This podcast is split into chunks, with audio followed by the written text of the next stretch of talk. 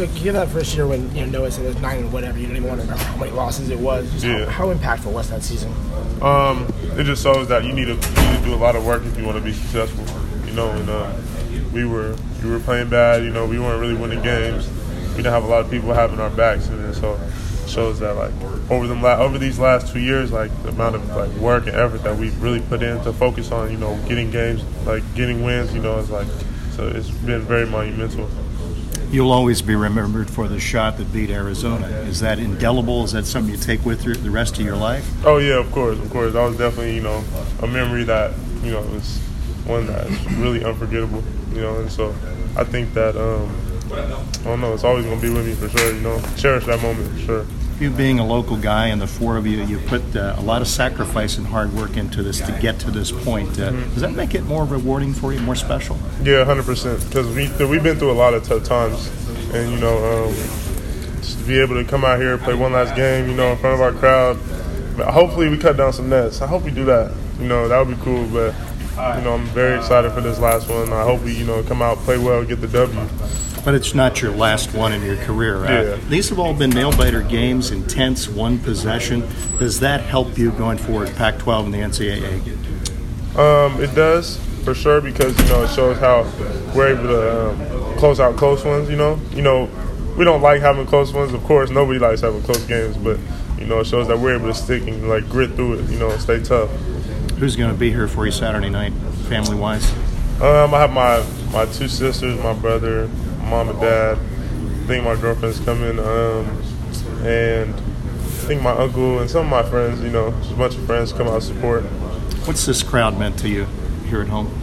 Man, it's been one of the greatest things I've been able to like witness and be a part of. You know, because they they come in and it gets so loud in there. And when they when they come in and want to be like, I feel like they're engaged in the game just as much as we are. You know, because they bring us they bring us a lot of energy. We're out there like when we're down or when we're not like feeling like we're gonna have a run. They help us, you know, spark that run.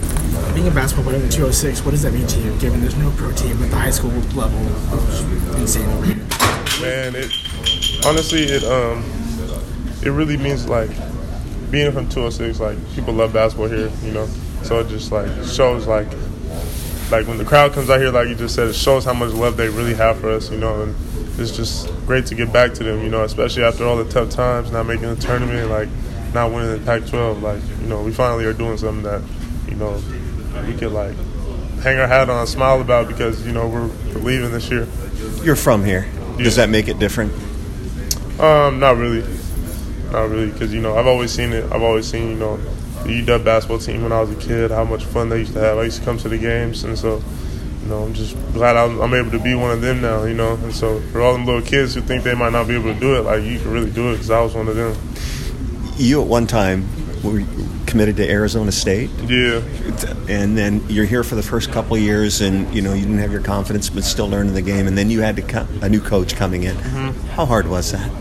Um, it was definitely difficult, you know, just because you go from someone who knows your game, like Coach Rowe, you know, he brought all of us together. Like, I want to throw a shout out to him because, you know, he helped.